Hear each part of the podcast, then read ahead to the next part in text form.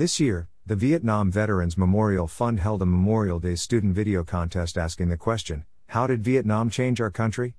Each high school student was tasked with interviewing Vietnam veterans and putting together a video presentation which answered the question. Student videos were uploaded on the VVMF website, and three finalists selected. Viewers were then prompted to select a winner for 2016. The students and VVMF used social media and word of mouth to promote the event, encouraging people to vote for the best video. Of course, each student strongly promoted their own. Besides the wording here, this article includes four videos, each less than five minutes. The first is from the VVMF and talks briefly about the Vietnam War Memorial and the Future Learning Museum.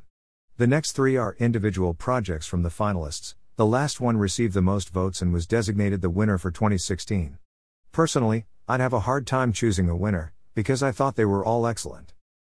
Congratulations, Elise, Lindsay, and Lydia on your submissions, and for keeping the Vietnam War out there as a reminder to all that America sent the best they had to fight in the Vietnam War, and America should never forget their sacrifices.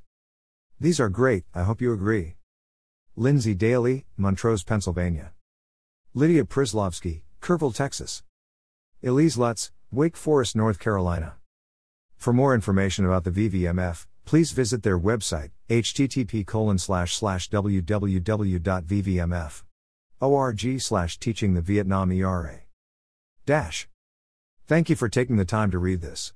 Should you have a question or comment about this article, then scroll down to the comments section below to leave your response.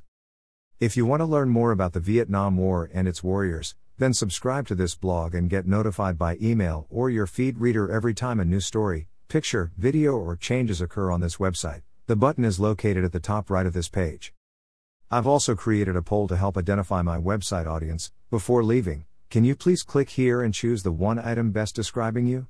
Thank you in advance.